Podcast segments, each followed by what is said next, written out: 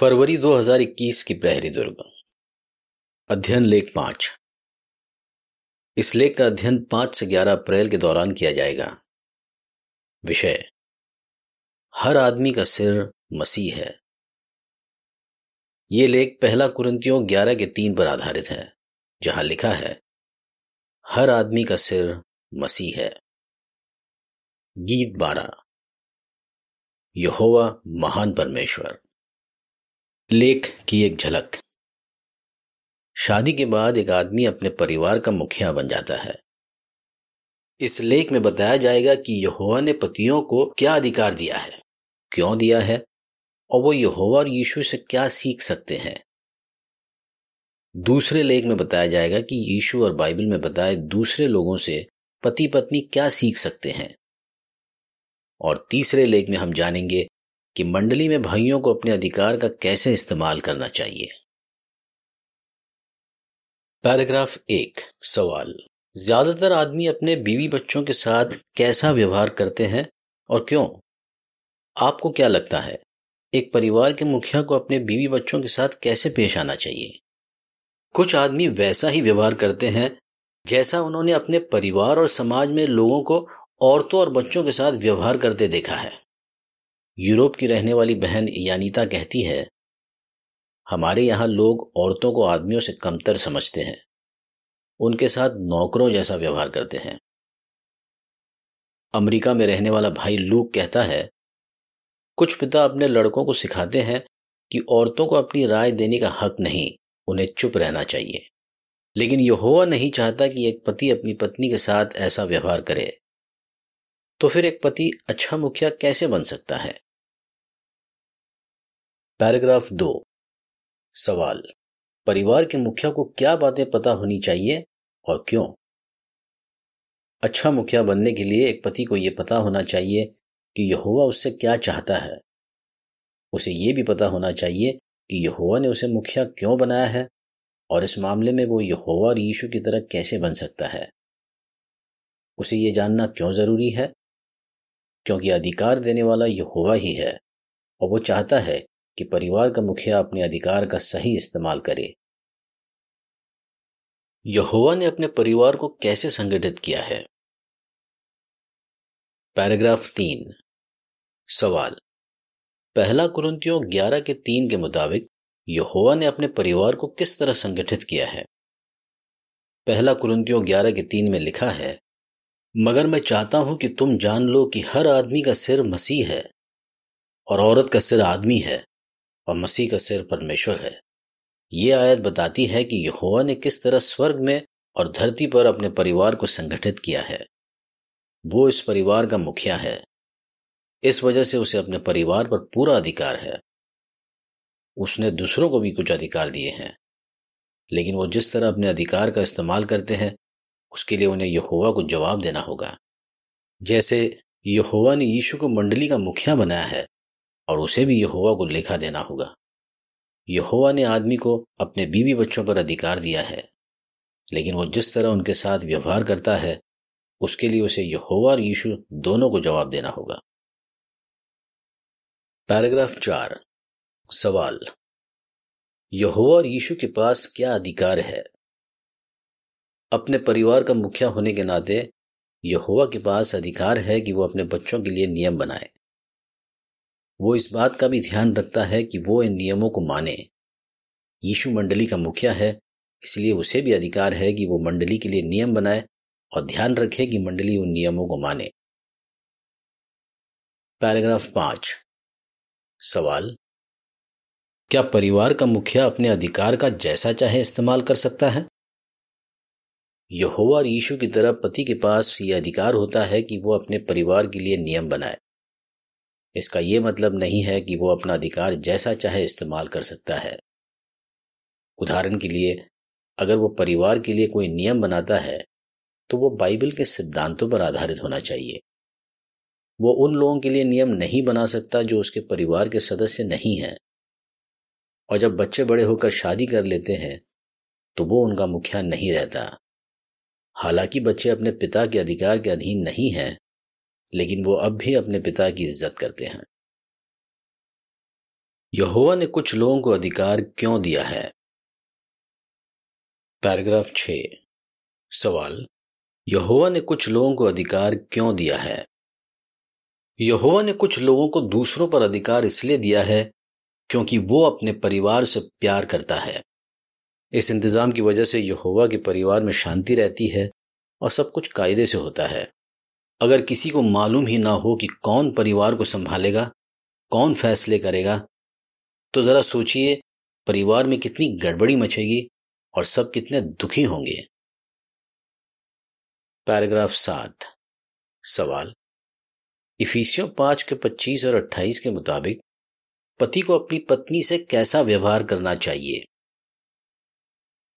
अगर यहोवा ने कुछ अच्छा सोचकर आदमियों को परिवार का मुखिया बनाया है तो कई पत्नियाँ अपने पति के अधीन रहकर खुश क्यों नहीं हैं? वो इसलिए कि पति यहोवा के स्तर नहीं मानते। वो अपने परिवार के साथ वैसा ही व्यवहार करते हैं, जैसा उनके समाज में या संस्कृति में किया जाता है। वो अपने मतलब के लिए अपनी पत्नियों के साथ बुरा सलूक करते हैं। जैसे एक पति खुद को बड़ा दिखाने के लिए अपनी पत्नी को नीचा दिखाता है, या उस पर धौंस जमाता है ताकि लोगों को ये ना लगे कि वो कमज़ोर है। वो शायद ये सोचे, मुझे अपनी पत्नी का प्यार चाहिए तो उसे डरा धमका कर रखना होगा। इसी डर के बल पर वो उसे अपनी मुट्ठी में रखता है। फुटनोट।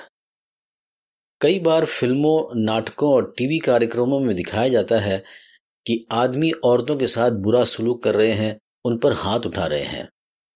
इसलिए कुछ लोग सोचते हैं कि औरतों को मारना, पीटना और उन पर धौंस जमाना गलत नहीं है। फुटनोट समाप्त। जो पति अपनी पत्नी के साथ बुरा सलूक करता है, वो उसकी इज़्ज़त नहीं करता, बल्कि यहोवा के खिलाफ काम करता है। इफिसियों पाँच के पच्चीस में लिखा है, हे पतियों अपनी अपनी पत्नी से प्यार करते रहो। ठीक जैसे मसीह ने भी मंडली से प्यार किया और अपने आप को उसकी खातिर दे दिया। और आयत अट्ठाईस में लिखा है, इसी तरह पतियों को चाहिए कि वो अपनी अपनी पत्नी से ऐसे प्यार करें, जैसे अपने शरीर से। जो अपनी पत्नी से प्यार करता है, वो खुद से प्यार करता है। एक आदमी अच्छा मुखिया कैसे बन सकता है? पैराग्राफ आठ, सवाल। एक आदमी को अच्छा मुखिया बनने के लिए क्या करना चाहिए? अगर एक आदमी अपने अधिकार का उसी तरह इस्तेमाल करे, जैसे यहोवा और यीशु करते हैं तो वो एक अच्छा मुखिया बन सकता है। अब आइए यहोवा और यीशु के दो गुणों पर चर्चा करें। हम ये भी सीखेंगे कि यही गुण पति कैसे दर्शा सकता है। पैराग्राफ नौ। सवाल। हमें कैसे पता चलता है कि यहोवा नम्र है? नम्रता। यहोवा पूरे जहान में सबसे बुद्धिमान है। फिर भी वो उनकी सुनता है, जो उसके अधीन है और उनसे सलाह भी लेता है। बाइबल बताती है कि एक बार उसने किसी विषय पर स्वर्गदूतों से सलाह ली।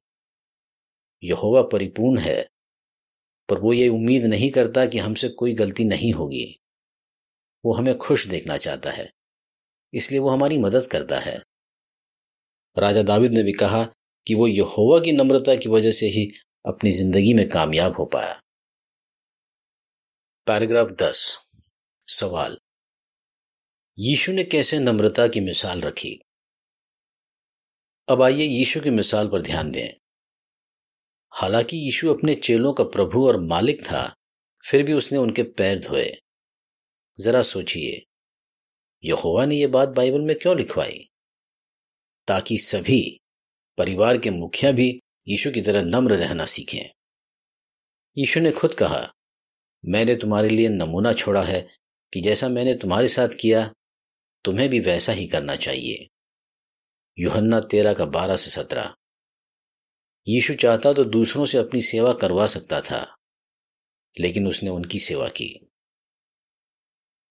पैराग्राफ 11 सवाल। एक पति यहोवा और यीशु की तरह नम्र कैसे रह सकता है? हम क्या सीखते हैं? अगर पति नम्र है तो वो ये उम्मीद नहीं करेगा कि उसके बीवी बच्चों से कभी कोई गलती नहीं होगी। और जब किसी बात पर उनकी सोच नहीं मिलती तब भी वो अपने परिवार वालों की राय सुनेगा। अमेरिका में रहने वाली मार्ली अपने पति के बारे में कहती है कभी कभी हम दोनों की सोच नहीं मिलती। फिर भी वो मेरी राय लेते हैं और कोई भी फैसला लेने से पहले उस पर सोचते हैं। जब भी वो ऐसा करते हैं तो मुझे लगता है कि उन्हें मेरी कदर है। एक और बात पर ध्यान दीजिए। कुछ इलाकों में लोग सोचते हैं कि घर गृहस्थी संभालना औरतों का काम है। लेकिन जो पति नम्र है, वो घर के काम में हाथ बटाएगा। ऐसा करना कुछ पतियों के लिए आसान नहीं होता। रेचल नाम की एक बहन बताती है, हमारी संस्कृति में अगर पति घर में अपनी पत्नी का हाथ बटाए, बर्तन धोए, घर की सफ़ाई करे तो पड़ोसियों और रिश्तेदारों को लगता है कि वो अपनी पत्नी से डरता है और उसके इशारों पर नाचता है। अगर आपके यहाँ भी लोग ऐसा सोचते हैं तो याद रखिए कि यीशु ने भी अपने चेलों के पैर धोए थे, जबकि यह काम नौकरों का था। एक अच्छे मुखिया को अपने बीवी बच्चों की खुशी की फ़िक्र होगी, ना कि इस बात की कि लोग क्या सोचेंगे। नम्रता के गुण के अलावा एक अच्छे मुखिया में और कौन सा गुण होना चाहिए? पैराग्राफ 12 सवाल।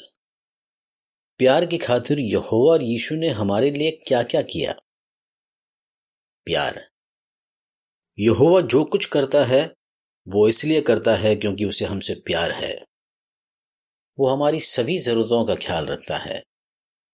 उसने बाइबल और संगठन के ज़रिए वो सब कुछ दिया है, जिससे हम उसके साथ एक अच्छा रिश्ता बना सकें।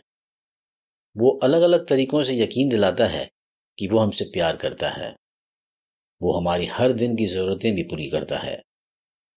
बाइबल बताती है कि यहोवा हमें बहुतायत में वो सारी चीज़ें देता है, जिनका हम आनंद उठाते हैं। पहला तिमुतियुस छह का सत्रह। जब हम गलती करते हैं, तब भी वो हमसे प्यार करता है और हमें सुधारने की कोशिश करता है। यहोवा ने हमारी खातिर फिरौती का भी इंतज़ाम किया है। यीशु भी हमसे इतना प्यार करता है कि उसने हमारे लिए अपनी जान दे दी। अगर हम यहोवा और यीशु के वफादार रहें तो कोई भी बात हमें उनके प्यार से अलग नहीं कर सकेगी। पैराग्राफ तेरह सवाल, एक मुखिया को अपने परिवार से क्यों प्यार करना चाहिए? हम क्या सीखते हैं? परिवार के मुखिया अपने परिवार के लिए जो भी करे, प्यार की खातिर करे। ऐसा करना क्यों ज़रूरी है? प्रेषित युहन्ना ने कहा, जो अपने भाई या परिवार से प्यार नहीं करता जिसे उसने देखा है। वो परमेश्वर से प्यार नहीं कर सकता जिसे उसने नहीं देखा। पहला यूहन्ना चार का ग्यारह और बीस। जो आदमी अपने परिवार से प्यार करता है और यहोवा और यीशु की तरह बनना चाहता है, वो अपने परिवार की सभी जरूरतों का ख्याल रखेगा। यहोवा के साथ अच्छा रिश्ता बनाने में उनकी मदद करेगा। उन्हें अपने प्यार का यकीन दिलाएगा और उनकी हर दिन की जरूरतें पूरी करेगा। वो अपने बच्चों को सिखाएगा और ज़रूरत पड़ने पर सुधारेगा भी। वो ऐसे फैसले करेगा जिससे यहोवा की महिमा हो और उसके परिवार का भला हो।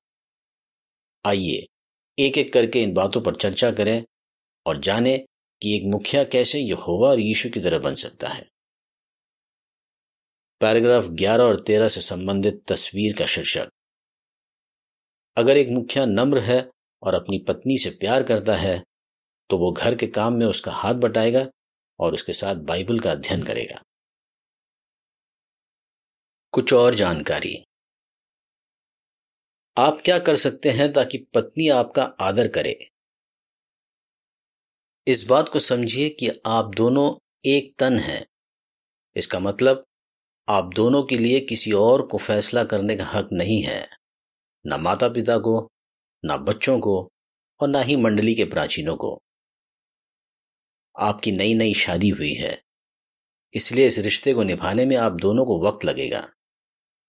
इस बात को ध्यान में रखकर समझदारी से काम लीजिए। अपनी पत्नी की तुलना अपने माँ से मत कीजिए। पति पत्नियों के बारे में ऐसी सोच और तौर तरीके मत अपनाइए, जो आपकी संस्कृति में आम है, लेकिन बाइबल के सिद्धांतों के मुताबिक नहीं है। अपनी पत्नी से अधीन रहने की मांग मत कीजिए। खुद एक अच्छी मिसाल रखिए और बाइबल में दिया यहोवा का निर्देश मानिए। अपनी पत्नी से ज़बरदस्ती आदर पाने की कोशिश मत कीजिए, मगर ऐसा व्यवहार कीजिए जिससे उसके दिल में आपके लिए आदर बढ़े। वापस लेख पर। एक मुखिया को क्या करना चाहिए? पैराग्राफ चौदह। सवाल। एक मुखिया यहोवा के साथ अच्छा रिश्ता बनाने में अपने परिवार की मदद कैसे करेगा? यहोवा के करीब आने में अपने परिवार की मदद कीजिए। यीशु चाहता था कि उसके चेलों का यहोवा के साथ अच्छा रिश्ता हो, इसलिए यहोवा की तरह उसने अपने चेलों के विश्वास को मज़बूत करने की पूरी कोशिश की। एक अच्छा मुखिया भी सबसे पहले इस बात का ध्यान रखेगा कि यहोवा के साथ उसके परिवार का अच्छा रिश्ता हो। वो उनके साथ बाइबल पढ़ेगा और उसका अध्ययन करेगा, सभाओं में जाएगा, प्रचार करेगा और यहोवा के दोस्त बनने में उनकी मदद करेगा। पैराग्राफ पंद्रह। सवाल। एक मुखिया अपने परिवार वालों को कैसे यकीन दिला सकता है कि वो उनकी परवाह करता है? परिवार वालों को अपने प्यार का यकीन दिलाइए। यहोवा ने सबके सामने बताया कि वो यीशु से प्यार करता है। यीशु ने भी अपने कामों और बातों से चेलों के लिए प्यार जताया। उसके चेलों ने भी उसे यकीन दिलाया कि वो उससे प्यार करते हैं। एक मुखिया को अपनी पत्नी और बच्चों के लिए प्यार जताना चाहिए, जैसे उसे उनके साथ बाइबल का अध्ययन करना चाहिए। उसे उन्हें बताना चाहिए कि वो उनसे बहुत प्यार करता है, और हो सके तो दूसरों के सामने उनकी तारीफ़ करनी चाहिए। पैराग्राफ 16 सवाल क। एक परिवार के मुखिया को क्या करना चाहिए? सवाल ख। लेकिन उसे किस बात का ध्यान रखना चाहिए? अपने परिवार वालों की हर दिन की जरूरतें पूरी कीजिए। यहोवा ने इसराइलियों की हर दिन की जरूरतें पूरी की, तब भी जब उन्होंने यहोवा की बात नहीं मानी और वीराने में भटक रहे थे। यहोवा आज भी हमारी रोज की जरूरतें पूरी करता है। जब यीशु धरती पर था तो उसने उन लोगों को खाना खिलाया जो उसकी बातें सुनने आए थे। उसने बीमारों को भी ठीक किया। एक मुखिया को भी अपने परिवार की हर दिन की जरूरतें पूरी करनी चाहिए। इससे यहोवा खुश होगा। मगर उसे अपने काम में इतना नहीं डूब जाना चाहिए कि उसके पास परिवार के लिए वक्त ही ना बचे। वो यहोवा के साथ एक अच्छा रिश्ता बनाने में उनकी मदद ना कर पाए और ना ही उनके लिए प्यार जता पाए। पैराग्राफ 16 से संबंधित तस्वीर का शीर्षक। एक मुखिया को अपने परिवार की हर दिन की जरूरतें पूरी करनी चाहिए। इससे यहोवा खुश होगा। पैराग्राफ सत्रह। सवाल। यहोवा और यीशु किस तरह हमें सिखाते और सुधारते हैं? उन्हें समझाइए और सिखाइए। यहोवा हमारी भलाई के लिए हमें सिखाता है और सुधारता भी है। यीशु भी उन लोगों को प्यार से सिखाता है जो उसके अधीन हैं। ज़रूरत पड़ने पर वो हमें सुधारता भी है, मगर प्यार से। वो अच्छी तरह समझता है कि हम अपरिपूर्ण हैं और हमसे गलतियाँ होंगी। पैराग्राफ 18 सवाल। एक अच्छा मुखिया किस बात का ध्यान रखता है? एक अच्छा मुखिया यहोवा यीशु की तरह इस बात का ध्यान रखता है कि उसके परिवार वाले अपरिपूर्ण हैं और उनसे भी गलतियाँ होंगी। वो अपने बीवी बच्चों पर गुस्से से आग बबूला नहीं होता। कुलुसियों तीन का उन्नीस। वो याद रखता है कि वो भी अपरिपूर्ण है। इसलिए गलातियों छह के एक में दिए सिद्धांत के मुताबिक वो उन्हें कोमलता की भावना से सुधारने की कोशिश करता है। वो जानता है कि दूसरों को सिखाने का सबसे अच्छा तरीका है यीशु की तरह एक अच्छी मिसाल रखना। पैराग्राफ 19 और 20 सवाल, एक मुखिया यहोवा और यीशु की तरह फैसले कैसे ले सकता है? परिवार के भले के लिए फैसले कीजिए। यहोवा कोई भी फैसला लेते वक्त दूसरों के बारे में सोचता है। जैसे, उसने हमारी खुशी की खातिर जीवन की शुरुआत की। उसने खुद हमारी खातिर अपने बेटे को कुर्बान किया। किसी ने उसके साथ ज़ोर ज़बरदस्ती नहीं की। यीशु ने भी ऐसे फैसले किए जिससे दूसरों का भला हुआ। एक बार वो बहुत थका हुआ था। फिर भी उसने अपना आराम त्याग कर लोगों को सिखाया। एक अच्छा मुखिया जानता है कि उस पर एक बहुत बड़ी ज़िम्मेदारी है। उसे अपने परिवार की खुशी के लिए सही फैसले करने हैं। वो इस ज़िम्मेदारी को अच्छे से निभाने की कोशिश करता है। वो जज्बातों में आकर या बिना सोचे समझे फैसले नहीं लेता। इसके बजाय सही फैसले करने में वो यहोवा की सोच अपनाता है। इस तरह वो दूसरों के बारे में सोचता है, ना कि अपने बारे में। पैराग्राफ 21 सवाल। अगले लेख में हम किन सवालों पर चर्चा करेंगे? यहोवा ने परिवार के मुखियाओं को एक मुश्किल काम सौंपा है, और वो चाहता है कि वो ये काम अच्छी तरह करें। अगर एक पति यहोवा और यीशु की तरह बनने की कोशिश करे तो वो एक अच्छा मुखिया बन पाएगा। और अगर उसकी पत्नी अपनी ज़िम्मेदारी अच्छे से निभाए तो उनकी शादीशुदा ज़िंदगी खुशहाल रहेगी। अगले लेख में हम इन सवालों पर चर्चा करेंगे। एक पत्नी अपने पति के अधिकार के अधीन कैसे रह सकती है? और अपने पति के अधीन रहना उसके लिए क्यों मुश्किल हो सकता है? आपका जवाब क्या होगा? यहोवा ने अपने परिवार को कैसे संगठित किया है? परिवार का मुखिया नम्र कैसे रह सकता है? एक मुखिया को परिवार की किन जरूरतों का ध्यान रखना चाहिए? गीत सोलह। अभिषिक्त बेटे के लिए या की तारीफ़ करें। लेख समाप्त।